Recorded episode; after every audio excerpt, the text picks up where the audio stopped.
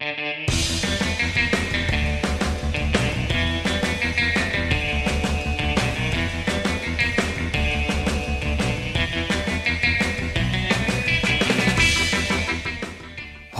daar, welkom bij Studio Magic, de Nederlandstalige podcast over alles wat te maken heeft met Magic the Gathering.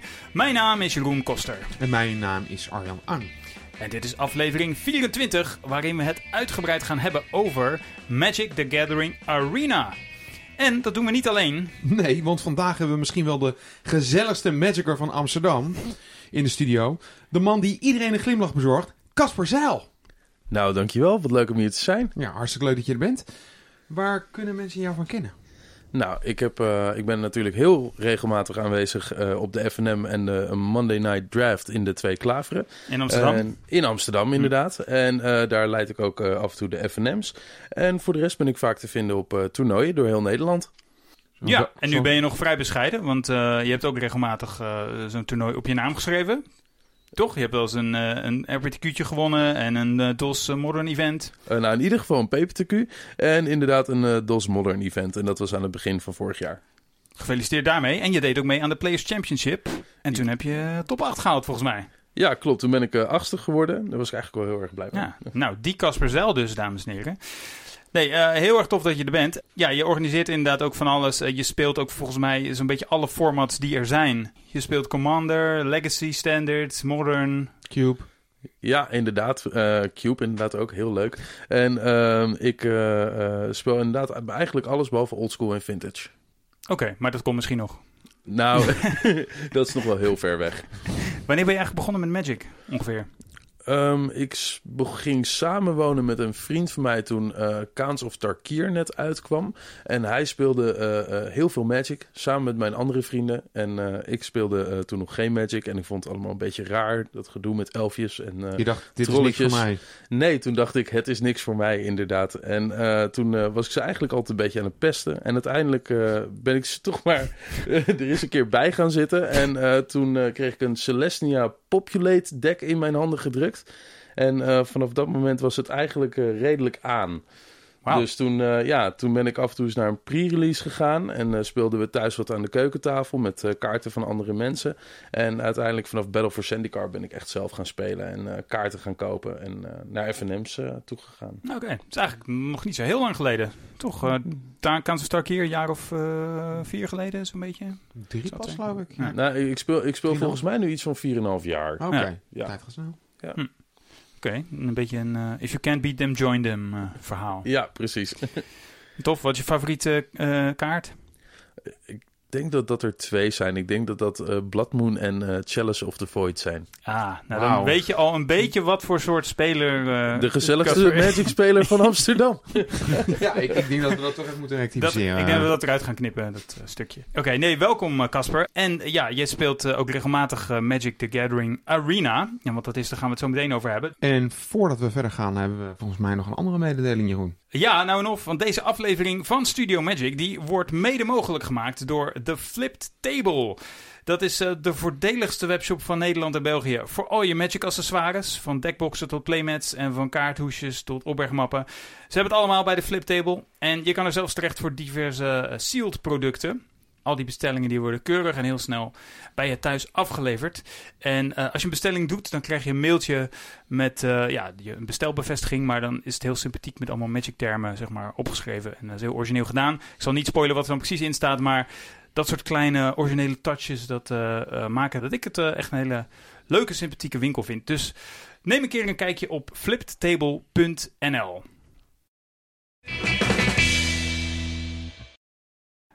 Ja, en dan is het uh, nu tijd voor het hoofdonderwerp van deze aflevering: Magic the Gathering Arena, of kortweg Arena. Ja, wat is dat eigenlijk uh, precies? Ja, eigenlijk, ik, ik, ik vind het een geweldige manier voor beginners om Magic te leren kennen. Uh, het, is, het is een heel duidelijk toegankelijke computerprogramma waarin je precies begeleid wordt in, in wat ja, Magic eigenlijk inhoudt in de basis dan wel gelimiteerd tot standaard. Maar ik vind het wel een, uh, ja, een, uh, ja, een mooie uitvinding eigenlijk. Ja, het is een manier om op je computer Magic te spelen met andere ja. mensen eigenlijk, hè? Ja, precies. Ja. Ja, je kan de standard spelen, maar je kan ook draften, geloof ik. Dat is dan Ja, nog wel klopt. tegen, tegen bots, niet tegen echte mensen. Of tenminste, je, je draft met bots, maar je speelt Dus, tegen echte ja. mensen. Ja, en je kan ook, eh, je kan ook Seal spelen. Ja. Oftewel eh, gewoon eh, zes, eh, zes pakjes openen en dan daar een deck van maken. En waar Arena ook mee exper- experimenteert, dat zijn eigenlijk, ja, ze hebben een soort van casual formats. Die koppelen ze dan aan bekende, bekende Magicers. Die vervolgens, ehm, eh, ja, ze verzinnen van alles wat. Ik bedoel, de meest gekke dingen kun je ertussen vinden. Mhm. En het bestaat nog niet zo heel lang. Nee, ik eh, zal er even kort over vertellen. Magic Arena die bestaat ongeveer sinds eh, eind 2017. In 2017, november 2017, toen eh, werd de eerste closed beta werd, gereleased. Ja. Ja, dus een soort testversie eigenlijk nog, testomgeving. en eh, nou, de mensen mochten toen ook nog helemaal niks daarover zeggen. Die moesten een zogenaamde non-disclosure agreement tekenen.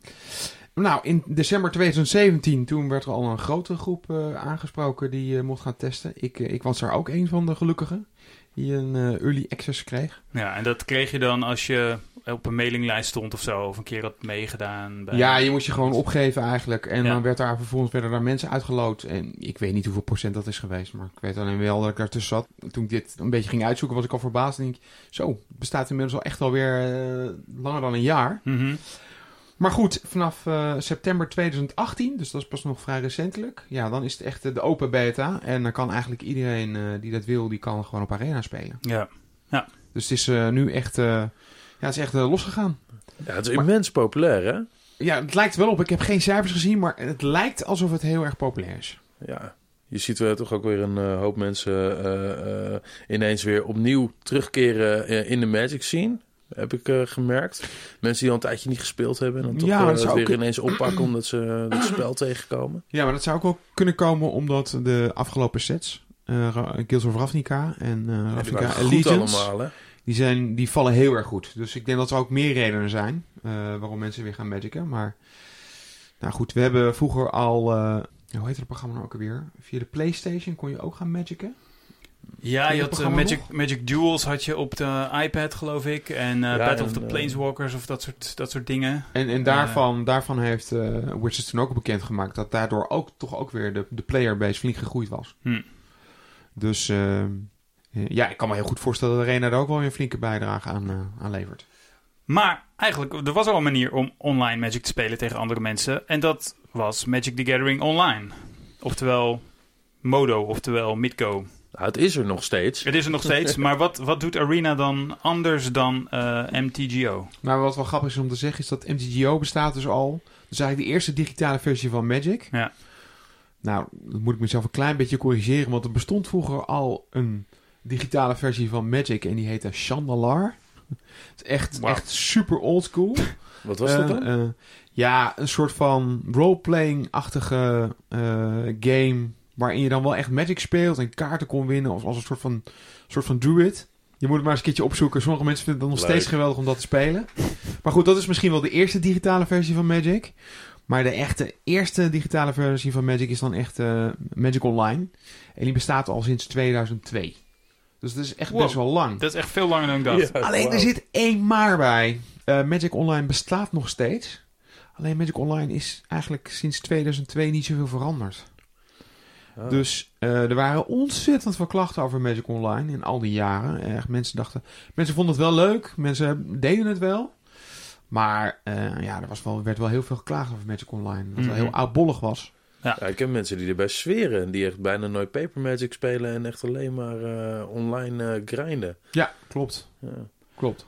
Veel streamers eh, die gebruiken ook Magic Online om ehm, nou ja, gewoon te spelen. Er wordt ook op redelijk hoog niveau wordt er best wel eh, wordt er gespeeld. Toch? Je hebt ook toernooien die zich op Magic Online eh, afspelen. Ja, er is, ook, eh, er is ook echt een officieel wereldkampioenschap op Magic Online. Ja. En er zijn ook best wel wat bekende Magicers uit naar voren gekomen. Zoals Reed Duke, voormalig wereldkampioen online. En eigenlijk via die digitale wereld is hij ook Paper Magic gaan spelen. Ja. Maar, Althans, in- fanatieker. Maar inderdaad, wat je zegt, een beetje oudbollig programma. Het ziet er eh, niet heel erg flashy uit. De interface is gewoon niet meer heel erg van deze tijd. Het schijnt ook nogal buggy eh, eh, te zijn. Maar ja, het, het was heel lange tijd was het enige wat we hadden, zeg maar, om Magic op internet te spelen. Totdat op een gegeven moment bekend werd dat Wizards bezig was met de ontwikkeling van Arena. Of ze gingen iets online doen. Het was nog niet helemaal duidelijk wat het dan was. Toen waren mensen nog wel sceptisch. Nou, mensen, mensen, waren inderdaad sceptisch, maar dat was ook een beetje in aanloop. Men heeft ook geprobeerd Magic Online een paar keer te verbeteren. En toen dachten heel veel mensen van, nou goed, wat ze nu gaan doen, het zal wel weer niks worden. Maar uh, ik durf toch wel te zeggen van de mensen die, waaronder ik zelf, die toen al in een hele vroeg stadium met Magic Arena aan de slag gingen dat mensen eigenlijk wel vanaf begin af aan behoorlijk enthousiast waren. Ja, ja. ja, Dat, die indruk had ik ook, ja. Ja, het bruist tegen meteen. Uh, ik, uh, ik, zit in best wel Magic app groepen en uh, best wel wat groepen op Facebook. En je zag eigenlijk wel gelijk dat mensen ja, best wel hyped waren en dat iedereen eigenlijk niet kon wachten om toegang te krijgen. Gelukkig was er vlak daarna volgens mij de open beta, hè, waarbij er echt inderdaad toch iedereen die bij een pre-release was geweest, geloof ik, van... Was dat Dominaria nog? Het zou goed kunnen. Volgens mij Dominaria. En dan uh, is iedereen die dan de pre-release had bijgewoond, die kreeg een code. En uh, daarmee kon je dan je aanmelden. En dan kon je gaan spelen. En toen was iedereen volgens mij wel gelijk helemaal... Want sinds wanneer speel jij op Arena? Ik speel eigenlijk sinds december uh, 2017. Maar ik moet eerlijk zeggen dat ik... die zat ook bij die early... ja, early maar, maar ik moet zeggen dat ik eigenlijk pas sinds afgelopen september... pas echt heel fanatiek ben gaan spelen op Arena. Hmm. Ja, ik heb het zelf ook gedaan, maar ik weet niet of het daardoor komt. Maar wat wel zo was, is dat als je early access had, dan werd op een gegeven moment je verzameling uh, gereset. Dat was inderdaad ook mijn reden waarom ik op een gegeven moment zoiets had van, nou, ja, ik weet niet, ik kan daar gewoon slecht tegen. Dus alles wat, wat je verzameld had, daar werd gewoon één grote streep doorheen gehaald en het werd dan gewoon allemaal weggehaald. Ja.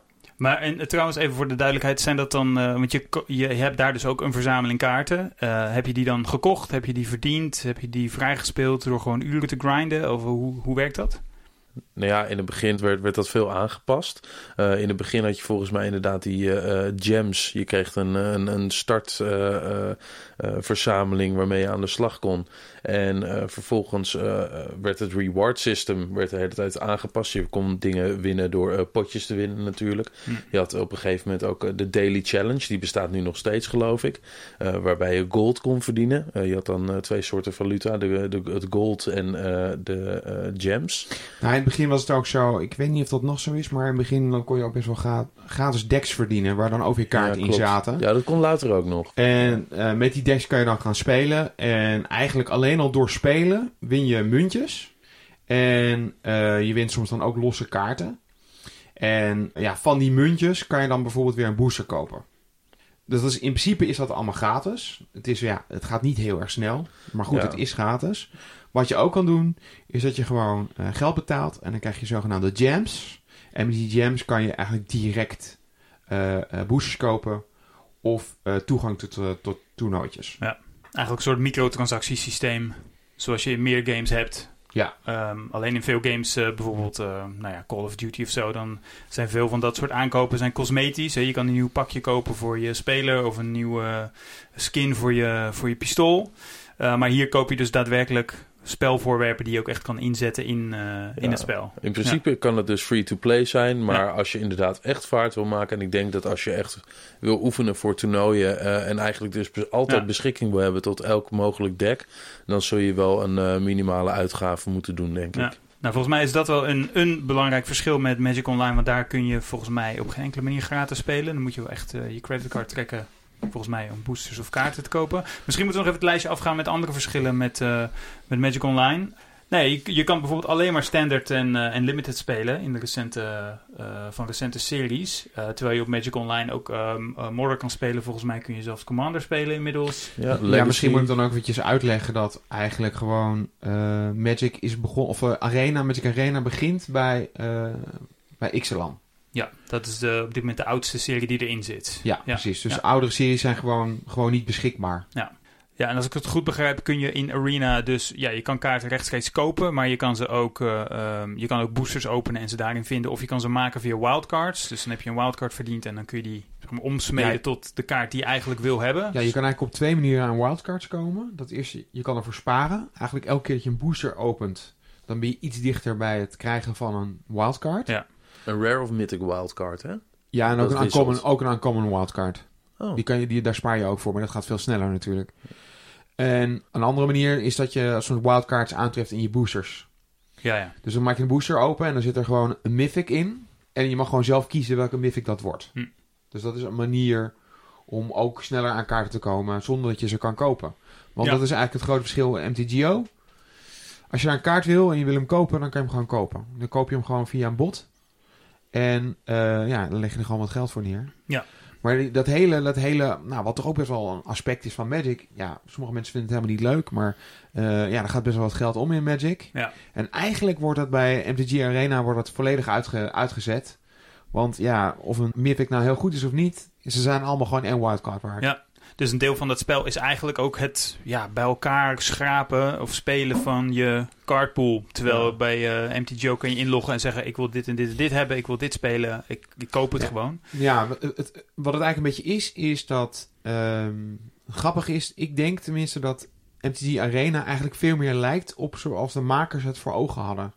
Van eh, met, met, met hoe je Magic zou moeten spelen. Ja, ja, hoe het ooit bedoeld is. Precies, je, je koopt een booster en dan zit een paar kaarten in en daarmee moet je het dan een beetje doen. En je Ja. moet gewoon langzaam meer kaarten gaan verzamelen. Want het hele ruilaspect zit er natuurlijk ook niet in op Arena. Je kan niet met je, met je vrienden ruilen. En dat zit in het andere wel. Ja.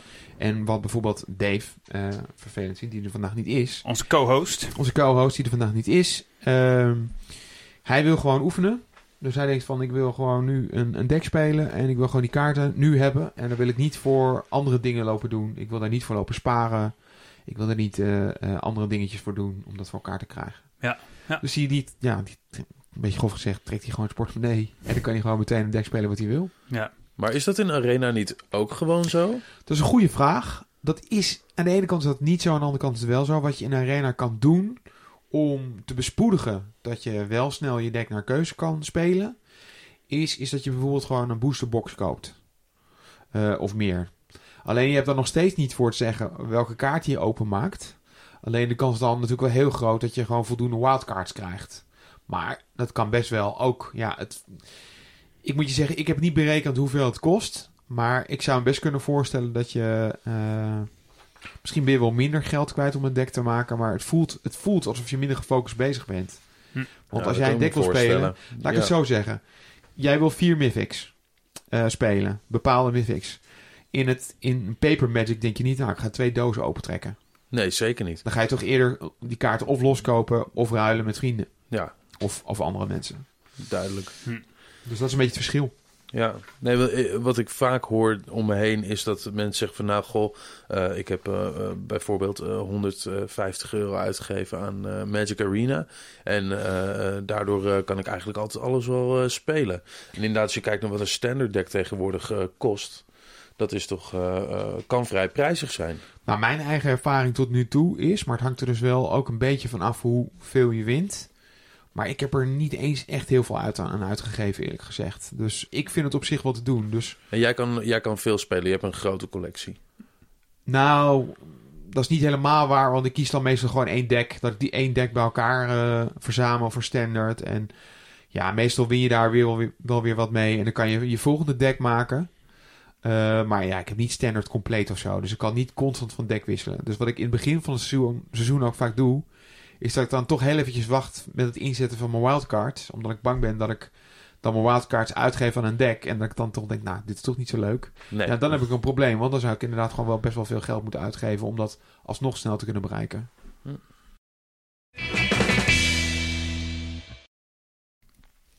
Ja, en eh, misschien is het vloek in de kerk, maar als ik zo naar Arena eh, kijk en ik heb het ook een beetje gespeeld, dan doet het mij ook best wel eh, aan Hearthstone denken.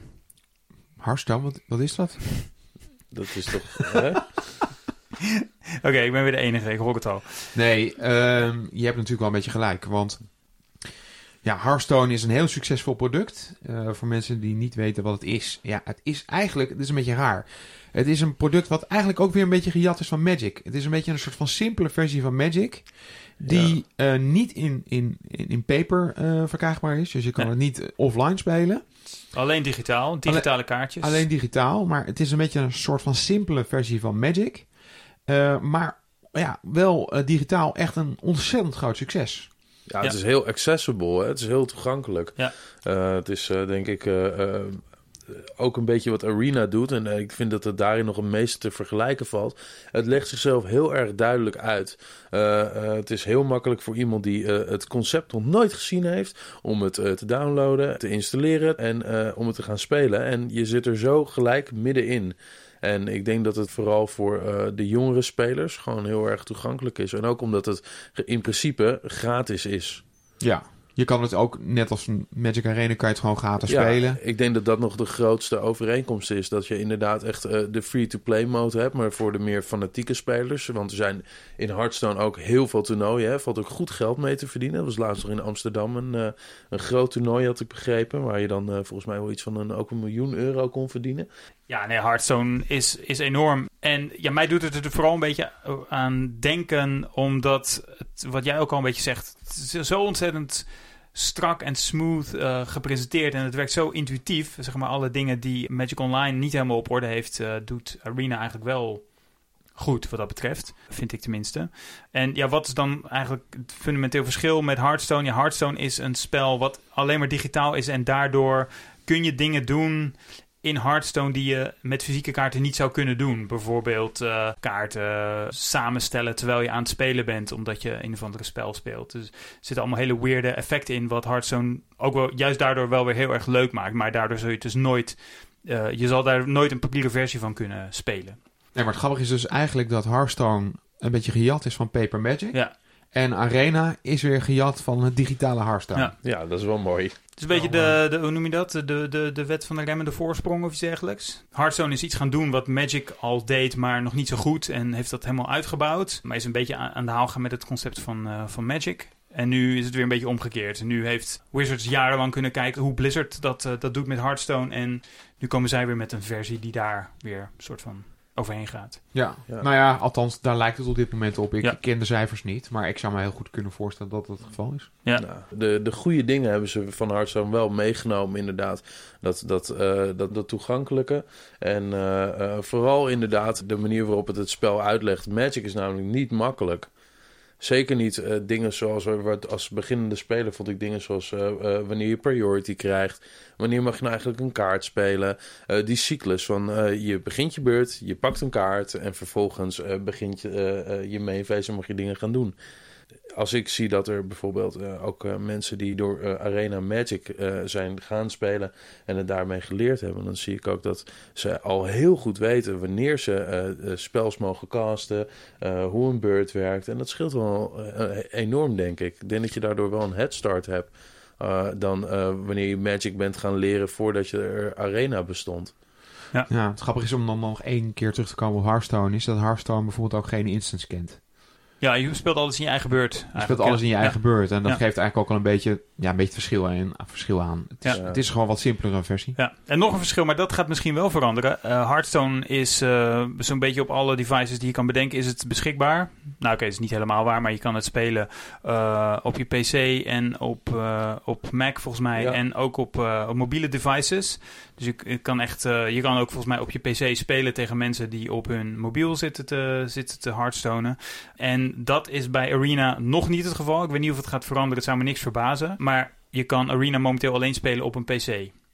En misschien met een trucje kun je het op je, op je Mac ja, uh, ik heb werkend krijgen. inderdaad dat je het op je Mac werkend kan krijgen, maar dat het wel een gedoe is. Ja, want elke keer als er een update is, dan moet je het weer opnieuw installeren. Ja. Als je op een Mac speelt. Maar goed, het geldt volgens mij zo'n beetje voor alle PC-software... dat je die wel op een Mac draaiend kan krijgen met een soort uh, kunstgreep. Maar het is wel een beetje slordig, toch? Ja, dus maar wat denken jullie? Gaat het uh, misschien... Zometeen gaan we het ook nog hebben over wat, wat Wizards wil met uh, Arena. Maar denken jullie dat het uiteindelijk beschikbaar zal zijn op tablets, iPads? Uh, ja, volgens mij zijn ze met, dat, met, met die tablets en telefoons zijn ze volgens mij elkaar mee bezig. Ja, toch? ja, Ik, ik, denk dat dat inderdaad iets is wat na de open beta, zodra zeg maar alles een beetje goed op orde is, ik denk dat dat het eerste is waar ze alles in gaan steken. Ja. Ik vraag mezelf wel af, maar ik heb ook niet echt ervaring met het spelen van Hearthstone op mijn mobiel. Maar bij Magic kan het soms best wel, kunnen best wel veel kaarten op tafel liggen. Dat is bij Arena's dat toch best wel beperkt. Ja, ja daar zullen ze een oplossing voor moeten vinden. Ik weet niet, uh, ja. ik weet niet hoe, uh, of dat dan wel goed te spelen valt op een, uh, op een beetje normale telefoon. Ik denk, ik denk dat tegenwoordig hebben telefoons een redelijk scherm. En is de resolutie best wel goed. Ik denk, dat, ik denk dat het wel moet lukken om met een goede interface en, het gebruiksvriendelijker, gebruiksvriendelijker te maken. Nou, we gaan het zien. Nog een verschil met zowel Magic Online als met eh, ja, de zeg maar, competitieve toernooiformats is dat je op Magic eh, Arena een best of one en een best of three variant hebt. Casper, kun jij uitleggen wat dat precies voor dingen zijn? Nou, eh, bij een normale eh, match eh, Magic speel je eigenlijk het beste van de drie. Hè? Zodra je een van de twee spelers twee games gewonnen heeft, dan wint hij de match. En nou hebben ze die modus dus ook available gemaakt bij Arena, maar ze hebben ook best of one geïntroduceerd. En dat betekent dus dat je één game speelt en degene die die wint, die pakt de pot. En dat is eigenlijk wel heel grappig, want dat zorgt er eigenlijk voor dat je dus twee verschillende soorten meta's krijgt. Je hebt uh, natuurlijk uh, bijvoorbeeld een, een mono-rood deck. Hè? Dat uh, wint meestal het eerste potje. Daar is het op gemaakt, hè? dat het zo snel mogelijk het eerste potje meeneemt. En ja, post-sideboard, wat je na de eerste game sideboard je meestal. Nee, dat zal ik even uitleggen hoe dat werkt voor mensen die dat niet helemaal snappen. Kijk, mono-rood is een heel lineair deck. Dus je doet Ja. gewoon één ding, zoveel mogelijk damage. Als mensen geen sideboard hebben. Want als je een sideboard pakt, dan, dan boord je vervolgens allemaal dingen in die heel erg goed zijn. Bijvoorbeeld waardoor je extra leven krijgt, et cetera, et cetera. Dus wordt het veel makkelijker om te winnen. Maar omdat je geen sideboard hebt, is, is zo'n deck als mono-rood gewoon heel erg sterk. Ja, klopt. En eh, normaal is het inderdaad, eh, eh, zeker tegen dat soort decks, stoppen andere decks weer goede dingen in hun sideboard om dat tegen te houden. En ja, bij Best of One heb je daar geen kans toe. Dus je zult zien dat dat soort decks veel meer gespeeld worden in Best of One. En dat eh, andere decks weer populair zijn in Best of Three. Nou ja, wat je ook gaat krijgen, is dat mensen dus al in hun main deck al eh, live game dingen gaan stoppen. Voor de zekerheid dat. Kortom, je krijgt een compleet andere meta dan wanneer het een best of free wordt. Ja, ja. En nu, nu gaan we eigenlijk wel heel erg de diepte in. Dat is niet Oh, erg. want sorry. het- nee, het maakt niet uit. Dat is een goed punt. En we lopen ook al een beetje vooruit op, eh, op dingen. Want ik, ik heb dus het idee dat dat Best of One vooral is geïntroduceerd om Magic Arena gewoon eh, tot iets te maken wat je gewoon even snel kunt spelen. Weet je, wel, als jij een ritje met de tram Oh ja, of met zeker. de trein maakt, eh, dan eh, heb je geen tijd om een match van, eh, van drie. eh, eh, eh, Kwartier. ja, van drie kwartier te spelen waarin je twee, eh, twee moet winnen. Maar misschien heb je wel eh, tijd voor even snel met je mono-rode deck één, eh, één game gewoon keihard winnen. En daarin lijkt het dan ook iets meer op Hearthstone, wat je ook gewoon even on the go heel erg snel kunt spelen. Dus dat is wel grappig. En eh, trouwens nog iets, eh, en dat is ook wel vrij uniek, dat we nu voor, dat er voor het eerst sprake is van een ban eh, exclusief voor Arena, Arjan. Ja, Nexus of Faith is geband alleen op ehm, Magic Arena. Ja, dus Even kort gezegd, wat die kaart doet. vijf generic mana, twee blauw. En ja, je mag een extra beurt nemen als je hem cast. Op instant Op speed, instant hè? speed. Op instant Op speed. instant Dat speed. is wel een dingetje. Ja. Ja. En ehm, kennelijk worden mensen daar op Magic Arena helemaal gek van. Misschien kan jij daar wat meer over uitleggen, Nou ja, je je hebt nu op momenteel zijn er heel veel shells rondom Nexus of Fate en eh, de 4 mana enchantment Wilderness Reclamation. Dat is, eh, die is drie generieke mana en één groen. Dat is een enchantment en die zegt in your end step untap all lands you control. Ja. Dat is best goed. Daar kan je eigenlijk mee, eh, op beurt 5 kan je dus eigenlijk al in je endstep wat mana floten. Dus je tap je landjes in je endstep. Daarna door de trigger van de Wilderness Reclamation untappen ze weer. En kun je ze weer tappen. En kun je dus eigenlijk al vanaf dat moment een extra beurt nemen. Oh, trouwens, heel belangrijk. Nexus of Fate shuffelt zichzelf terug in de owner's library. Dus dat betekent dat als jij op een gegeven moment een beetje door je deck heen gegaan bent en je hebt genoeg kaarten getrokken of je hebt genoeg card draw op hand, dan kun je dus in principe al heel snel infinite turns nemen. Ja. Als je dan tussendoor alleen nog maar een threat neer hoeft te leggen, zoals ik noem maar wat, een Hydroid Krasis die ook nog eens kaarten trekt, dan eh, kun je dus met in die infinite turns heel makkelijk je opponent eh, neerslaan. Dit proces. Ja, je zegt heel makkelijk, maar het duurt echt ongelooflijk lang. Dit duurt inderdaad, dit proces duurt dus inderdaad best lang. Want je neemt inderdaad die extra beurt, maar je bent voornamelijk eh, spels aan het casten, aan het reageren op je eigen triggers. Dit duurt inderdaad een tijdje. En dan zijn er ook nog spelers die dat eh, een beetje rekken. Om te zorgen dat ze misschien het niet helemaal uit hoeven te spelen. Maar dat ze hun op opponent gewoon eh scoopt opgeeft. Oh, we hebben het eigenlijk nog niet zo over de nadelen van Magic Arena gehad. Maar Ja, dat is, dat is er dus wel eentje. En dat is volgens mij ook een van de redenen waarom deze kaart geband is in Best of One. Als jij even snel, wat eh, Jeroen net al aangaf, denkt van... ah, goh, ik ga even snel een potje spelen. Dat vind ik nou leuk.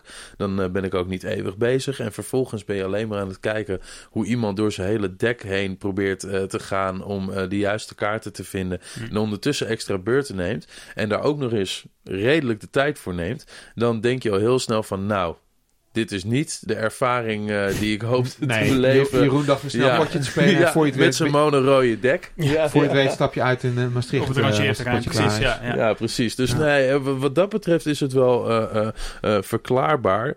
Echter vind ik het toch een beetje gek, want die kaart is zo goed juist in best of three. maar ja, is hij daar ook geband? Nee, toch? Daar is hij dus niet geband. Nee. Dus dat, dat is zo grappig, want eigenlijk is die kaart dus... dus daar kun je dat wel ja, doen? Best wel goed, ja. We, momenteel wordt uh, Simic groen-blauw uh, uh, Nexus of Fate heel veel gespeeld. Ja. Naar mijn mening nu het beste deck. En uh, ja, het verbaast me dat ze nu juist voor Best of One kiezen. Ja, maar goed, ja, misschien gaat het nog veranderen tussen nu en het moment dat we deze opname, dat we deze aflevering uitbrengen. Maar ik, ik kan me voorstellen dat het iets te maken heeft met het feit dat als je in game 1 merkt van hé, hey, ik speel tegen een Next of Fate deck, hier heb ik absoluut geen zin in.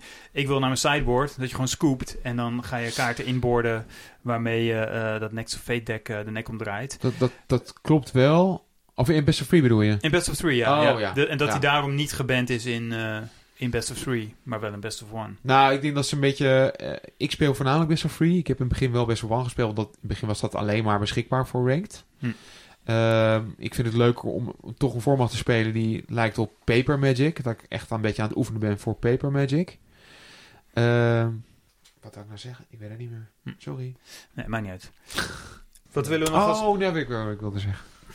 Nee, wat mij opgevallen was... Eerst speelde ik dus best of one. Toen speelde ik inderdaad om de havers op tegen decks. Ja. En, en nu, speel ik, nu speel ik met zo'n free. En dan speelt bijna iedereen control. Ja. Dus het lijkt wel gewoon meer een soort van... Uh, het soort type mens. Het is, gewoon een Ja. soort, het is gewoon een verschillende type mens. Ja, ja. Nou, Het gewoon mensen die... Er was ook, oh, dat heb, dat heb ik niet gezegd. had ik gezegd. Want op Twitter was er dus... Zeg maar in de Magic community was er ontzettend veel gedoe over Best of One. Oh, vreselijk, vreselijk.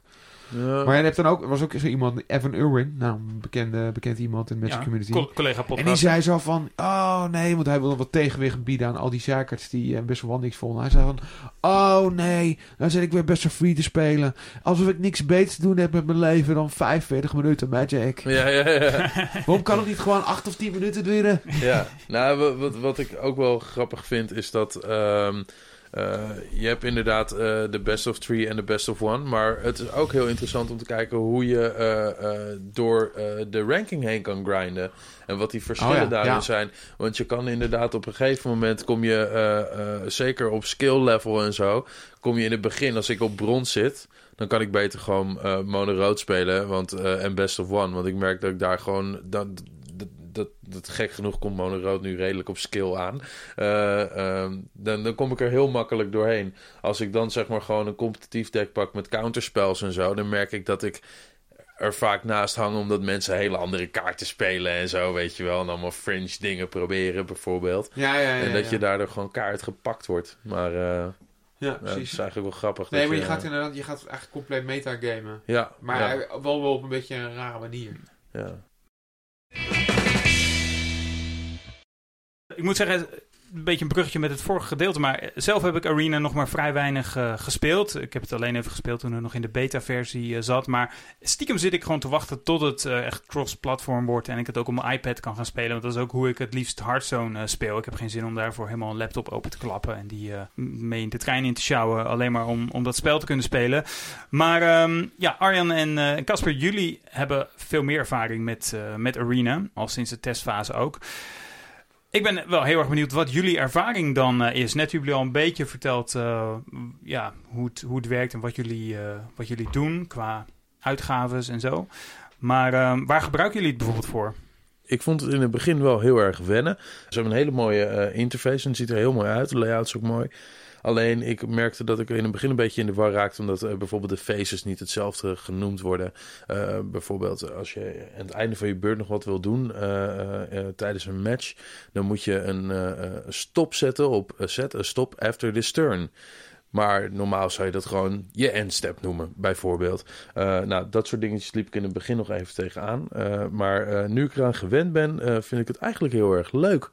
Eh, ik speel ook niet zoveel standaard. Er wordt in Amsterdam ook niet zoveel standaard gespeeld. En ik merk... Ook niet georganiseerd. En, en niet georganiseerd, inderdaad. Dat is Eh, waar. ja, ja, dat is waar. Ja, we vinden modder nou eenmaal heel erg leuk. Sommige mensen wel. Eh, ehm, maar eh, ik merk dat ik eh, eh, eh, het op die manier gewoon toch beter op de hoogte blijf van eh, de meta. eh, en eh, ook van de ontwikkelingen eh, in standard.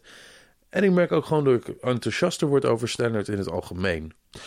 Nou ja, dat is misschien niet namens mezelf, maar ik heb er wel gehoord van zelfs. Ik ken zelfs een Legacy-speler die nu op Arena speelt en dan Standard speelt.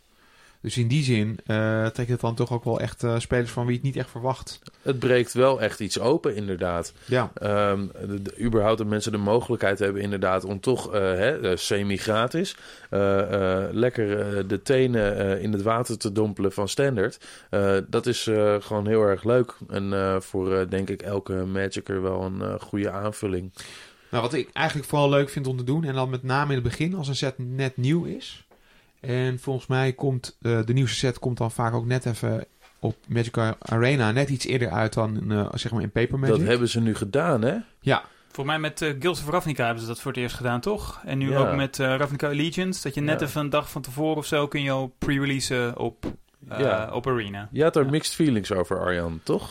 Nou, ik, ik vond het wel een beetje jammer dat... eh, eigenlijk was het altijd zo een beetje... De oude gedachte van de normale pre-release was van... Iedereen gaat voor het eerst met deze kaart spelen. Ja.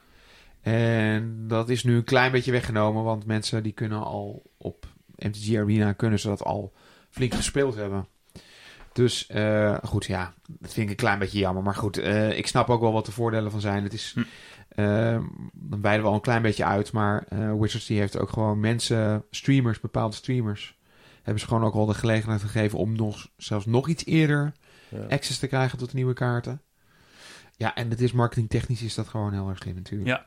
Daar gaan we het inderdaad zo meteen nog, eh, nog meer over hebben. Over de plannen eh, en de strategie van Wizards rondom Arena. Maar ehm, ja, dat is inderdaad een goed punt. Ik ook een vriend van mij die vindt het ook te gek dat hij al de dag voor de pre-release alvast even alle kaarten kan doornemen. Kijken hoe ze spelen. En dan ook echt met de papieren versie vervolgens kan gaan, kan gaan spelen. Maar goed, inderdaad. meestal begin ik dan met een paar zieltjes. Gewoon leuk om te oefenen. te kijken hoe het formaat speelt. een paar drafts. Ik moet wel zeggen dat die drafts... Ja, het is wel heel erg anders dan, eh, dan echt, echt draften. Wat is er anders? Nou, je speelt, je draft tegen bots. Ze zijn wel bezig om die, draf, om die bots, die draftbots eh, verder te ontwikkelen. Dus dat zal echt nog wel verbeteren. Maar op een gegeven moment was het zo dat eh, de draftbots een bepaalde kaart tijd door lieten gaan. En ik, ik, ik, ja, ik wil die kaart heel graag hebben. Dus op een gegeven moment ging ik ook echt gewoon decks draften rondom wat die bots aan het doen waren. En dan vervolgens dacht ik, oh, dit is wel echt een leuk deck. Dat wil ik gewoon ook zo meteen wel gewoon in real life gaan draften. Ja, en dan zit je met echte mensen aan tafel. En ja, die geven die kaart gewoon helemaal niet door natuurlijk. Ja. De- maar dat, ze zijn wel een beetje bezig om dat te veranderen. Ik weet nog niet, ik durf nog niet precies helemaal te zeggen hoe dat verandert. Hm. Maar ja, ik zelf zou ik het wel leuker vinden als je tegen echte mensen kon, eh, kon draften. Dat zeggende, ja, het voordeel is wel, je kan alle tijd nemen die je wil om te draften. Dus als jij begint met draften en vervolgens wil je een eitje koken, dan kan dat. Je kan er echt alle tijd van nemen die je wil. Hm. En ook, ja, als je speelt een potje en daarna kan je ook weer gewoon pauze nemen. Ja, dat is natuurlijk heel anders dan eh, live magic. Ja. En, en ja, tenslotte wat ik dan nog, wat ik nu al doe, is dat ik eh, dan eh, standaard speel. En dat beperk ik meestal wel tot één, twee decks. Want dat is wat ik redelijk makkelijk eh, kan opbouwen. Misschien dat het nu ietsje makkelijker gaat, want je bouwt... Ik heb bijvoorbeeld al in het vorige blok heb ik al aardig wat landjes bij elkaar verzameld. Dus hoef ik nu niet steeds weer opnieuw bij elkaar te verzamelen. Ehm, De dubbellandjes, zeg maar. De duels. De... ja, ik moet zeggen dat ik toen... Ik had iets van 50.000 muntjes gespaard. En daarmee kon je dan 50 packs kopen. En die heb ik toen allemaal eigenlijk opengemaakt. Om vervolgens mijn standard deck te kunnen spelen. En nou, hoe lang is het seizoen nu? Even kijken, hoe ver zijn we nu? Het voelt echt nog eh, als, als week twee. Het is zo leuk. Maar we zijn... Het is waar, Volgens maar mij zijn we nu wel al twee maanden verder, toch? twee maanden verder. Is dat zo? Nee, joh. Nee, we zijn pas een maand verder. Nog niet eens. Hè? Hoe lang is de set uit? De nieuwe De- set? jullie hebben zoveel arena zitten spelen dat jullie helemaal het besef van tijd eh nee, wanneer zijn. Ravnica Legions uitgekomen? Dat is Oh, toch gewoon ergens in, in, in januari? Ja, Ja, die twee maanden geleden. Dat is een, Nee, het is Dikke maand geleden. Ja, ja, ja. Maar goed, laat ik het zo zeggen. Ik heb nu wel weer zoveel wildcards... eh, dat ik nu alweer een ander deck, compleet nieuw deck zou kunnen maken. Ja, ja. Dus zodoende. Oké, en een seizoen is in dit geval gewoon de periode dat een set... eh, ja, van, van de release van de set tot de release van de volgende set. Bedoel je dat? Of... Volgens mij wel. Ik weet niet helemaal of dat zo klopt. Ik vermoed van wel. Want waar we het nog niet over hebben gehad, dat is dat je op Magic Arena kan je eh, zowel in Limited als in Constructed kan je een bepaalde status halen. Hm. Het begint met bronze en dat kan je uiteindelijk opbouwen tot Mythic. Ja. Nou, daar gaan we het misschien zo meteen ook nog even over hebben. Zeker. Wat ben jij, eh, wat ben jij, Casper? Oh, dit is wel, dit is wel heftig. Ja, eh, ik, ik moet eerlijk toegeven, ik speel niet zoveel eh, ranked Magic op eh, Magic Arena. Nee. Maar volgens mij ben ik nu in het nieuwe season ben ik volgens mij bij beide Gold Limited en Constructive. Oh ja. Ja. Dat is wel grappig, want die hebben dus beide een aparte ranking. Ja. En ik ben nu bij beide volgens mij Gold Tier 1. Oké, oké. Nou goed, enige indicatie. En jij dan, Arjan? Of durf je het Eh, nu niet meer te zeggen? Oh, jawel, hoor, jawel. Nee, maar ik speel eigenlijk ook niet zo heel veel ranked. Hm. Eh, maar ik weet dat er mensen zijn die daar echt heel erg fanatiek mee bezig zijn. Dus jij bent Mythic. Nee, nee Oh. helemaal niet. Helemaal niet. Nee, maar het grappige is, eh, eh, want dan is het wel spannend. Ja, dan ga ik het toch een beetje vertellen. Wat levert dat dan op, hè? Namelijk aan het einde van het seizoen krijg je eh, een aantal boosters. En hoe hoger je rank is, hoe meer boosters je krijgt. Alleen, ja, dat is eigenlijk zo weinig.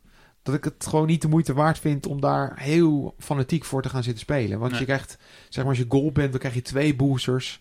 En als je platinum bent, dan krijg je drie boosters. En als je mythic bent, dan krijg je er vijf of zo. Ja, dat is niet echt... dus eh, daar, daar, Geen hoef je, vetpot, nee. daar hoef je het echt niet voor te doen. Nee. Dus het is echt een, vooral een beetje om op te kunnen scheppen bij je vrienden. Ja, Ja, en Casper en ik, die houden daar gewoon helemaal niet van. zo zijn jullie niet. Dat is niks voor mij. Nee. Maar dat klinkt ook een beetje Hearthstone-achtig. Dat je aan het eind van een eh, seizoen dan, of een bepaalde periode, eh, een soort van lootbox krijgt met wat eh, items erin of een, een paar booster packs. al naar gelang je, je score die je dat seizoen hebt, hebt opgebouwd. Even kijken, had Dave hier nog iets over te zeggen? Nou, hij heeft mij een briefje gegeven. Ehm, lieve Arjan en Jeroen, ik ben er vanavond niet. Ik vind Arena namelijk... Ja, en ik, kan dit, ik mag dit van Jeroen niet zeggen, maar... ehm, ja, Niet dit, leuk. Dit, dit mag ik niet uitspreken. Ja, hij vindt het inderdaad niet leuk. Groetjes, Dave. Jammer. Ja. Oké, nou tot zover Dave. Dankjewel voor je input. Maar, maar hoe oefent Dave dan eh, voor, voor, voor zijn toernooien? Als, eh, speelt hij helemaal geen standard? Eh, Dave, ja, ik denk dat die, die oefent op eh, Magic Online. Ja. Dan vooral, ja. Nou ja, dat is wel grappig, want Magic Online, die eh, sinds, de, sinds het succes van Magic eh, Arena, is eh, Magic Online is echt ontzettend gedaald in het aantal ja, spelers. Nou, dat kan ik me ook wel Echt voorstellen. dramatisch. En Ja.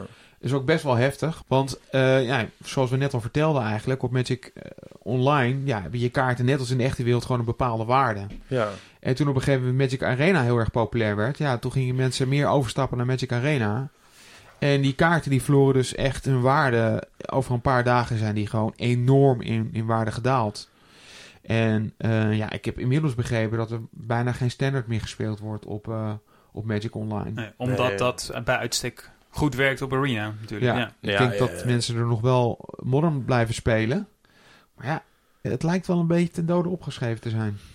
Nou, wat je ook wel merkt is dat de scene, die hele standard scene, is natuurlijk ook kaart verplaatst naar Arena. Omdat al die eh, gesponsorde streamers, die streamer, er zijn nu heel veel streamers die gesponsord worden.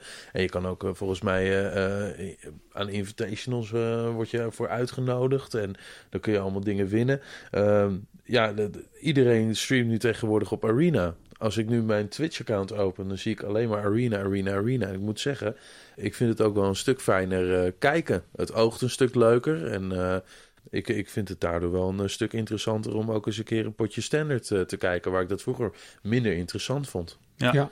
Ik heb ook het idee dat Arena echt enorm wordt gepusht door Wizards. Ze zetten echt al hun, eh, al hun kaarten, om het even zo te zeggen, zetten ze daarop. Ik zal er niet al te uitgebreid op ingaan, maar sinds kort zijn er 32 professionals aangewezen door Wizards. Ja, de, de, de, hoe heet het ook weer? De Magic Pro League. De Magic Pro League. Het zijn 32 spelers en die hebben eigenlijk allemaal een toelage toegewezen gekregen van 75.000 dollar.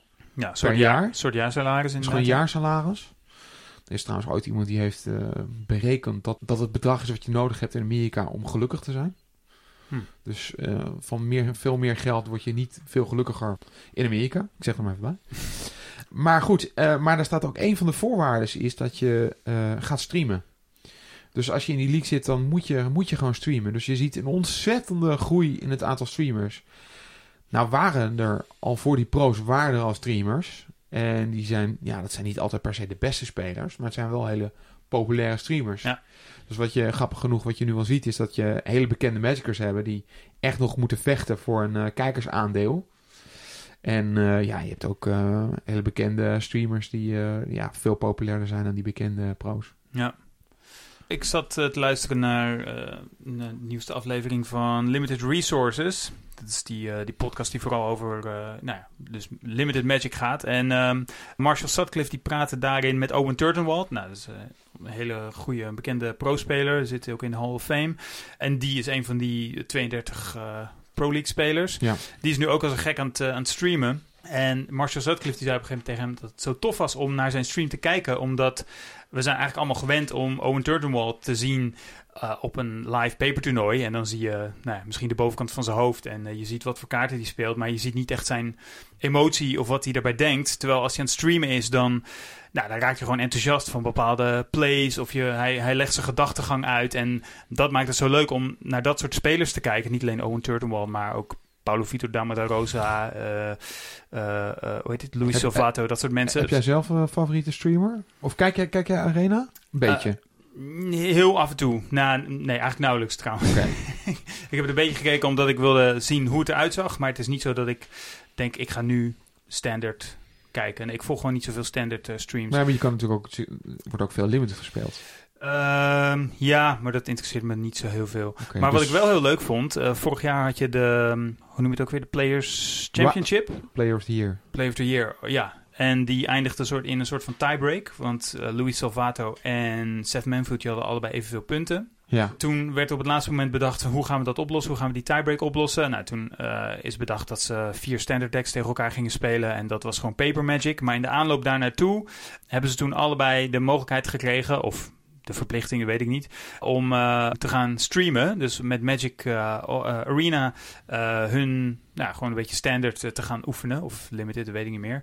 Maar dat was echt was standaard. standaard ja. ja, standaard, ja. Dat was echt te gek om te kijken. Ik had Luis Salvato nog nooit ehm, commentaar horen geven op zijn eigen plays. Maar het was gewoon super relaxed om daar naar te kijken. Een hele relaxe dude. En eh, kon heel goed over Magic vertellen en zo. En het is echt heel erg leuk om ook dat soort mensen dan eindelijk eens een keer eh, op stream te zien. Dus dat vond ik en heel slim bedacht van Wizards. En ik vond het ook echt heel leuk uitpakken voor, ja, voor de kijker. Dat je spelers die je hoog hebt zitten, dat je die dan op een andere manier ziet.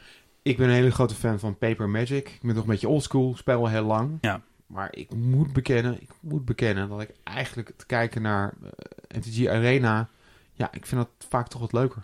Als ik heel eerlijk ben. Ja. Omdat het Juist duidelijker omdat is? je, Of... Nee, nou, juist omdat je nu net zegt. Eh, je kan de, de, de handen van de spelers kan je goed zien. Dat kan je bij live met, bij Paper Magic kan je die, die handen vaak niet zien. Nee. Eh, ja, je hoort de spelers. Je hebt gewoon ze interacten soms ook gewoon met, eh, met publiek. Hebben jullie de nieuwe plugin al gezien eh, die ze hebben op Twitch voor Magic Arena? Nee. Nou, dat is toch een partij geweldig. En ik denk dat dat... Ja, en dat is echt... Ik ben er heel enthousiast over. Als, wat, waar ik me vaak aan stoorde, vooral bij eh, het kijken naar MTGO-streamers... is dat als ik eh, dan... dan zie ik ze met kaarten in hun hand en zo... en ik zie dingen op het veld liggen. En daar heb ik trouwens ook last van als ik MTGO speel. Ik zit er op een redelijke afstand van mijn tv... en daar staat mijn computer aan vast. En dan kon ik de kaart nooit helemaal goed lezen. Mhm. En tegenwoordig, als jij met je muis hovert over een kaart die ze in eh, MTG Arena spelen, dan komt die kaart eh, uitgelicht naar boven. Wauw. En dan kun je gewoon lezen wat er staat. Jeetje. Wauw. En dat is toch een partij top. Je kan eh, ook, eh, zo, net zoals als wanneer je zelf de game aan het spelen bent, zien hoeveel kaarten er nog in het deck zitten, hoeveel kaarten liggen er in de graveyard, welke kaarten liggen er in de graveyard.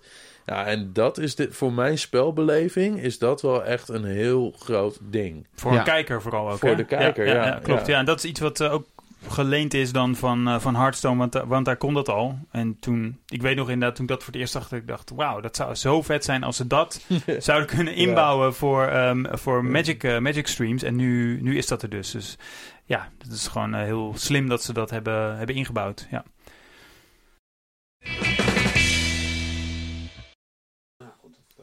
Ja, het is dus duidelijk dat eh, Wizards of the Coast volop inzet op Arena. eh, op allerlei manieren. Er wordt heel veel geld tegen aangegooid. Mensen krijgen de kans om het te gaan streamen. Het zit volop in de marketing verwerkt. En ook in eh, allerlei andere toekomstplannen. En dan is natuurlijk de vraag: is Arena ook de toekomst van Magic? We weten al dat Arena een heel belangrijke rol gaat spelen in eh, toekomstige toernooien.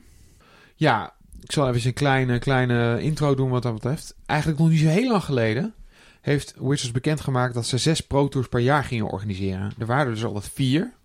En nou, eh, het werden de plotseling werden het er zes. Dus dat leek Goed wel, nieuws. Ja, dat leek echt wel gewoon meer aandacht voor, voor, voor Magic. En dat, men heeft dat eigenlijk een beetje veranderd. Men heeft namelijk twee van die Pro Tours vervangen door Mythic Championships. Sterker nog, eigenlijk de Pro Tour bestaat helemaal niet meer. Dat heet er voortaan gewoon Mythic Championships. En twee van die Mythic Championships die worden gehouden op Arena. Dus het zijn puur digitale events. Wacht even, nog een keer. Dus je hebt, het waren er zes, het worden er vier. Eh, nee, het, het, nee, er zes. er eigenlijk nog steeds zes. Ja, Alleen het worden vier in paper en twee digitaal. ja oké, ja. Hmm, Ja. Grappig. En alle zes heten nu Mythic Championship. Ja, het, eh, ja, het hele de branding zeg maar, van Pro Tour dat is in principe overboord. En dat heet nu Mythic Championship. Ja. Er wordt wel heel veel veranderd in één keer, hè? Er wordt een heleboel veranderd, ja. Want, eh, nou, misschien kan jij daar nog wat over vertellen. Wat voor effecten dit allemaal heeft. Want, kijk, dit gaat over de pro's. Maar het heeft ook stiekem effect gewoon op mensen die eh, gewoon huistuin- en keukenspelers, zullen we maar zeggen. Nou, niet op de keukenspelers, maar wel op de huis- en, huis- en tuinspelers. Belangrijk verschil. Zeker. Eh, Casper, kan je daar nog wat meer over vertellen?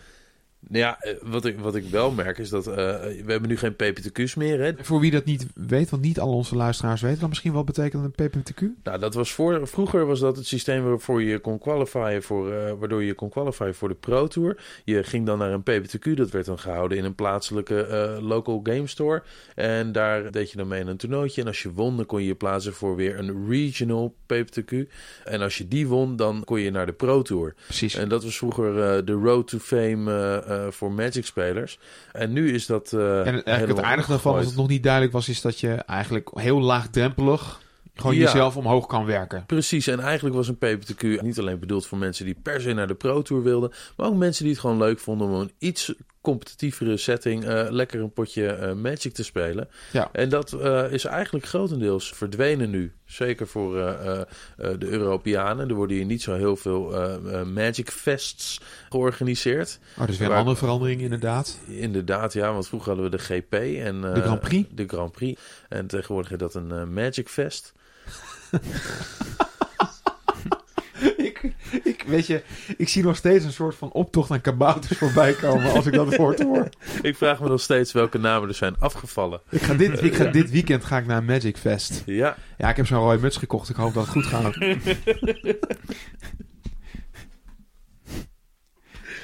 Oh, prachtig.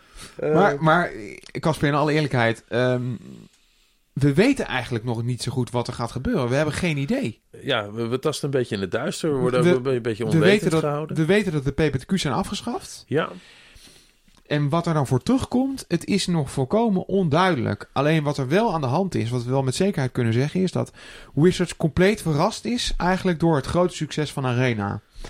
Ja, ik zou dan zelf denken van, hey, wauw, een groot succes. Laten we gaan kijken wat we daarmee kunnen doen. Nou, dat dacht Wizards ook. Alleen ze dachten ook nog iets anders. Ze dachten, weet je wat, met al die andere dingen, daar gaan we nu meteen mee stoppen. ja precies. En da- we gaan er meteen mee stoppen. En daarna gaan we dan eens over nadenken. eh, hoe wat we we nou precies wat gaan, we dan eh, gaan doen. doen. Ja. Ja. Nou, je zou kunnen denken, misschien is niet zo, eens zozeer Wizards verrast door het succes, maar misschien is Hasbro wel verrast door het succes. Hasbro is de, ja, de moedermaatschappij van Wizards, zeg maar. Mhm. Ehm, ik zag laatst wat eh, jaarcijfers eh, voorbij komen, of wat cijfers van het laatste kwartaal of iets dergelijks. En ik geloof dat ze best wel wat geld eh, verliezen, behalve op een paar eh, eh, IP's die ze hebben, waaronder Magic. Ja, 22% eh, winstverlies of zoiets dergelijks. Ja, en ehm, het lijkt wel een beetje alsof Hasbro denkt van... nou, Magic doet het in elk geval goed. Hoe komt dat? Oh, Arena doet het heel goed. Laten we, daar, laten we daar volop inzetten. En dat Wizards dus misschien een beetje gedwongen is... om bepaalde veranderingen die ze voor de lange termijn hadden... om die gewoon heel erg snel door te voeren. Ja. Dat, dat, dat, die indruk krijg ik een klein beetje. Ja, ik weet het niet, want met dat afschaffen van bijvoorbeeld die PPTQ's, ik bedoel, daar, daar verdien je ook niet echt geld mee of zo. Dus eh, ja, ik snap, ik snap er eigenlijk gewoon helemaal niks van. Hm. Het klinkt gewoon een beetje alsof... eh, eh, ja, ze weten het gewoon niet. Ja, wat ik vooral gek vind is eh, door het afschaffen van die PPTQ's benadeel, benadeel je eigenlijk eh, direct alleen eh, de, de lokale playerbase en de local game stores. Ik bedoel, Wizards vraagt best wel veel van, van winkels hè, die WPN-sanctioned willen blijven. En eh, in de Dat verkoop... betekent eigenlijk en- gewoon ja, winkels die toernooien mogen organiseren ja, van eh, ja, Wizards. precies. En die, die, die krijgen daardoor ook een, een, een bepaalde status. Dan kun je wat meer inkopen voor een voordelige prijs. Wat ik wel moeilijk vind, is dat die winkels benadelen ze daar eigenlijk heel erg mee. Doordat er minder spelers naar de winkels getrokken worden. Als winkels moeten nu meer zelf organiseren hè, naast de FNM. De competitieve speler heeft naast de FNM niet echt meer een reden om eh, naar een local game store te gaan. Nee, Ja, ik, ik, ik vind het wel lastig. Kijk, gelukkig hebben we nog eh, in Nederland eh, leuke initiatieven zoals de Dutch Open Series. Die dus best wel populair zijn en ook echt groeien in populariteit. Maar ik vind het toch wel heel erg jammer. Die PPTQ's waren toch altijd wel een. ja, dat waren dan toch wel toernooitjes waar je gewoon een beetje naartoe kon leven. Ja, En voor mijzelf was eigenlijk altijd de PPTQ, in ieder geval in Amsterdam en dan soms ook in Haarlem. Gewoon toernooitjes lekker in de buurt, waarvoor ik niet zo heel ver hoef te reizen. Nou, die zet ik eigenlijk min of meer standaard gewoon in mijn agenda. En die zijn nu gewoon, gewoon weggevallen, zo in Ja. één keer. En eh, ja, zoals we net al zeiden, compleet onduidelijk wat daarvoor terugkomt. Ja, en dat geeft dan ook wel te denken van... Wat is de, de toekomst van, eh, van Paper Magic? En eh, daar zijn de mensen nogal over verdeeld. Ik weet niet wat jullie van vinden, maar ik ken mensen die zich momenteel heel erg zorgen erover maken. Die echt twijfelen van, ja, wat moet ik allemaal mee? Zijn ook mensen die zeggen van, ja, volgens mij Arena, eh Magic wordt populairder dan ooit. ja, Jij vertelde al eerder dat jullie ook gewoon op de FNM ook gewoon eh, ja, nieuwe spelers krijgen die gewoon weer zijn gaan magicen of zijn gaan magicen door Arena. ja. Dus het zorgt zeker. ook wel weer echt voor een, eh, van een stijging in de populariteit van Magic. Ja, en die, en die mensen die kopen ook inderdaad, dus wat ik zeg, snel kaarten. Dat zijn spelers die inderdaad nu opnieuw Magic gevonden hebben of eh, Magic eh, eindelijk gevonden hebben. En die mensen die zijn eh, nog enthousiaster dan normaal. Ja, ik weet niet, misschien komt het ook omdat je thuis op je account al een deck hebt en daar ben je al lekker potjes mee aan het winnen. En je hebt het gevoel dat je alles al een beetje snapt. Hè? Toen ik net begon met Magic, kon ik me heel slecht voorstellen dat mensen zoveel geld uitgaven voor bijvoorbeeld een deck waar je, waarvan je niet eens eh, zeker wist eh, hoe leuk je het vindt om het eh, langer dan een, een week te spelen bijvoorbeeld. Ja. En nu heb je thuis al helemaal je deck. Je bent- er al mee geoefend en je bent al redelijk op weg met het kennen van de regels en het spelen. Ja. Dus ja, de- dan is de brug om inderdaad wat geld tegenaan te gooien ook... Ja, je bedoelt te zeggen van op Arena kan je dan lekker met je deck oefenen. En denk, nou, dit is leuk. En dan koop je dan zeg maar de papieren kaarten erbij om daarmee tegen mensen te kunnen spelen. Ja, En ik denk dat het ook wel een beetje de essentie weergeeft. Hoewel mensen daar ook weer een beetje in verschillen. Maar ik denk dat veel mensen dat dan toch ook leuk vinden om gewoon tegen echte mensen te spelen. En gewoon een beetje, ja, gewoon sociale contacten op te doen. Dat zeggende denk ik dat er ook gewoon mensen zijn die denken van, nou mooi, nu hoef ik gewoon nooit meer de deur uit. ja. nee, zeker. Ik ja, denk dat dat ja, ook wel... lachen nu, maar ik ken Ja. zo iemand hoor. Ik ken Ja, zo nee, iemand nee, ik die... begrijp het, ik begrijp het. Ja, Het wel heel raar was dat hij mij dan probeerde over te halen om ook alleen nog maar online te gaan spelen. echt waar? Eigenlijk wel, want dan had hij iemand met wie hij daarover kon praten. Over online spelen thuis alleen. Oh, dat is, dat is wel weer een beetje jammer. We willen je niet kwijt hoor, Arjan. We vinden jou heel erg gezellig. Nee, nee, je maar... bent zeker de op één na gezelligste Magic-speler van Amsterdam bijna. maar, nou, dat betwijfel ik, betwijfel ik. Maar ehm, nee, ik vind het grappig. Maar zelfs daaraan merk je dat mensen het gewoon leuk vinden om met elkaar te delen wat ze aan het doen zijn. Ja, En, zeker. en ook een van de leukste dingen van Magic vind ik wel, ja, toch ook een beetje aan het ruilen hè, met Ja. elkaar. nou, de community. De community. ja, de het, community. ik, ik vind Ja. het eh, geweldig. Ja. Misschien wat leukst aan Magic, eh, als je het mij vraagt. Dus wat dat betreft zou je dan toch ook wel kunnen zeggen dat Paper Magic toch wel behoorlijk safe is. Toch? Ja, Wizards roept tot nu toe zelf dat, eh, dat ze echt helemaal niks... eh, dat mensen zich geen zorgen hoeven te maken over Paper Magic. Ja, misschien is het ook wel zo. Misschien groeit Magic gewoon als geheel. En eh, gaan veel meer mensen online spelen. En gaan ook heel veel meer mensen Paper Magic spelen. Ik denk, Dat- maar weet je, ik ben, ik ben soms ook wel, ik ben soms ook wel echt wel heel erg cynisch over, over Wizards. Maar ik denk dat het weer de zoveelste enorme communicatieblunder is. Daar is Wizards heel erg goed in. Ja, Een hele- patent op, ja. In hele grote communicatieblunders. En ehm, ja, als je echt een pistool op mijn hoofd zet en ik moet zeggen, dan denk ik dat het wel goed komt met Paper Magic. Maar wat motel echt niet goed is, dat ze zoveel onduidelijkheid laten bestaan. Ja, ja. Want in alle eerlijkheid, ik, ik heb een standard deck momenteel. Maar ik zat eens te denken, ja, wat, wat, wat ga ik er nu mee spelen eigenlijk? Mhm. Want eh, er zijn geen PPTQ's. Uh, Game Day is ook al afgeschaft. Dus dat was een soort van toernooi wat in, in de winkel gespeeld werd. En wat ook een beetje, toch een beetje iets van grandeur had, weet je wel. Ja, je kon een playmat winnen. Er was toch weer een beetje wat extra reuring omheen en zo. Precies, Ja. precies. Dat was toch altijd wel een mooi event, vond ik zelf. En dat hadden ze ook al afgeschaft. Ja. Dus ze maken het soms wel een beetje lastig. Ja, en inderdaad, door dat soort gebrek aan communicatie eh, raken mensen ook in paniek. Dat zag je ook al bij eh, Magic Online toen eh, zo, er zo vol werd ingezet op Magic Arena. Dat, Maar dat was ook wel terecht eigenlijk. Hè? ja, precies. Maar mensen die deden hun kaarten in de verkoop. De waarde van kaarten op Magic Online die daalde enorm. En, Kelderden. ja, kelderde inderdaad. En nu, ehm, naarmate er meer bekend wordt over wat de plannen zijn met Magic Arena, zie je ook steeds meer, of toernooien die worden afgeschaft ook in, in lijn daarmee. Dat mensen ook hun papieren collecties ehm, in, de, in de verkoop eh, gaan doen. Dus aan de ene kant zie je mensen die enthousiast worden over Magic en het gaan spelen. En aan de andere kant zie je mensen die zich juist zorgen gaan maken van... gaat mijn collectie nog wel zijn waarde behouden? Ja, ik, ik, ik vind dat toch altijd lastig. Dat ligt er ook denk ik heel erg eh, aan, aan eh, eh, wat je voor gedachten hebt bij het opbouwen van zo'n collectie. Ik denk dat toch dat heel veel mensen het idee hebben dat ze ondertussen een, een investering aan het doen zijn. Hè? Bijvoorbeeld dat je het ooit op een dag weer voor meer geld kan verkopen. En dat je dan weer kan investeren in iets. Maar ik denk dat je er niet zo naar moet kijken. Tuurlijk is het leuk om te zien dat bepaalde kaarten die je hebt meer geld waard worden en zo. Dat is natuurlijk leuk. Nou, Maar- eigenlijk is het meer zo... Kijk, als er een keer... Magic is gewoon geen goedkope hobby. Nee, het, het is gewoon een hele dure hobby. En je kan dat voor, althans zo kijk ik er een beetje naar, dat kan je voor jezelf een beetje goed praten, omdat het niet allemaal verdwijnt.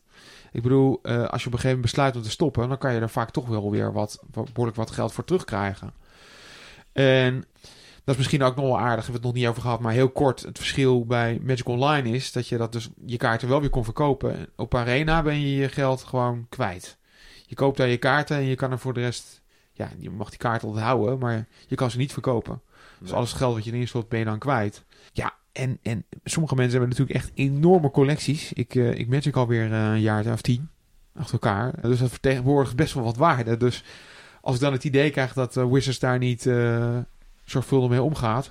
Dat eh, geeft wel een bepaald gevoel van onzekerheid. eh, ja. Maar het- je, je hebt wel gelijk, want zo kijk ik er liever niet naar. Nee, nee. Ik, ik denk ook inderdaad dat je vooral moet proberen om het inderdaad zo te houden. Want eh, ja, het, het- wat je zegt, Wizards communiceert niet duidelijk. En dat zorgt toch wel voor dat ik in de vier en een half jaar dat ik nu speel... al meerdere malen heb gedacht van... Goh, hmm, ik weet niet of ik er nou zoveel geld tegenaan moet gooien.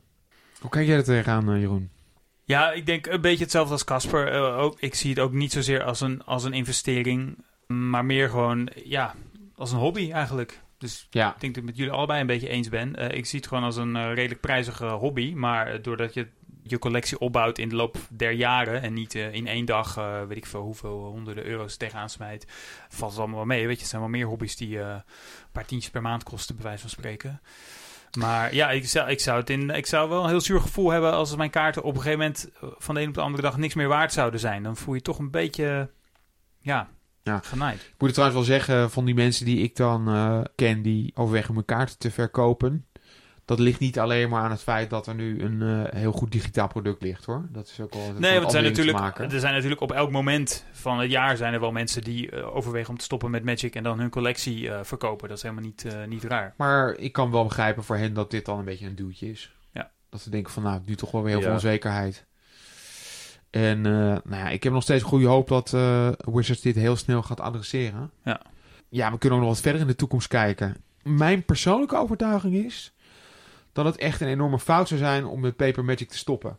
Want zelfs wel is het leuker om ernaar te kijken, naar, naar digitaal Magic. Ja, ik vind toch niks leukers dan gewoon tegenover iemand te zitten en daar gewoon eh, eh, tegen te spelen, eerlijk gezegd. In plaats van alleen maar online te spelen.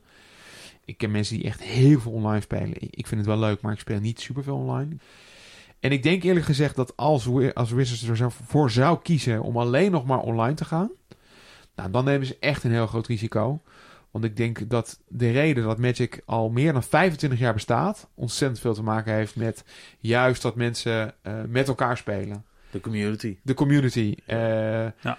eh, en als je dat weghaalt en alleen naar, naar, naar een digitaal product overgaat, eh, dan is Magic vandaag de hype. En volgend jaar is dat weer een ander spel. Ja. Ja. Dus dat zou mijn advies aan Wizards zijn. Nou, ik eh, neem aan dat ze luisteren en dat ze dit eh, allemaal meenemen. Ja, daar reken ik op je. We hebben best wel wat tijd al volgepraat over Magic Arena. Ehm, ik denk dat we alle dingen die we hadden voorbereid in het draaiboek hebben we wel eens een beetje gecoverd. Alleen eh, allemaal in een andere volgorde en het liep eh, allemaal wat meer in elkaar over dan eh, we van tevoren bedacht hadden. Maar dat geeft niks. Ik vond het eigenlijk heel leuk om ehm, eh, eens over wat anders te hebben dan eh, een nieuwe set release of, eh, of iets dergelijks. Hebben jullie nog iets toe te voegen aan onze gedachten over Magic the Gathering Arena? Nee. Wel eh, hartelijk dank dat ik hier mocht eh, zijn vandaag. Ik vond Nee. het heel erg leuk om te gast te zijn. Nee, jij bedankt, Casper. Ja, jij bedankt. Tof dat je er was. En misschien zien we je nog wel eens, of horen we je nog wel eens een keertje terug achter Lijkt de me hartstikke leuk. Voor die eh, Legacy aflevering. Oh ja, daarvoor zit je hier natuurlijk. Om daar alvast een beetje. Oh, Is dat, dat- al is idee alvast een beetje in de week te Daar is leggen. al over gesproken? Ehm, ja, dat idee komt hier ook een beetje bij Dave. Ja, dus Oh, wie weet eh, oh, komt er een eh, Legacy aflevering. Dat is mooi. Nee, zou leuk zijn. een Ehm, andere aflevering. Goed, we gaan het hier eventjes afronden. We gaan in de toekomst ongetwijfeld nog vaker eh, terugkomen op Magic the Gathering Arena en op beslissingen van Wizards die eh, eh, in het verlengde daarvan worden genomen. Dus ja, dat eh, in, eh, in toekomstige afleveringen. Daarmee zit deze 24e aflevering van Studio Magic er alweer op. Wil je meer horen? Wij zijn te vinden in iTunes en in Spotify. En daarnaast in Stitcher, TuneIn en in andere populaire podcast-apps. Je kunt je daar gratis abonneren en eerdere afleveringen beluisteren. En die afleveringen kun je natuurlijk ook afspelen via onze eigen website Studio Magic NL. En als je dan toch op internet zit, kun je misschien ook meteen een kijkje nemen op fliptable.nl. En die heeft deze aflevering mede mogelijk gemaakt. Nou, verder doe je ons een groot plezier als je ons volgt op Twitter of liked op Facebook. Daar kun je ons ook vragen stellen of feedback geven. Op beide sociale netwerken heten we Studio Magic NL.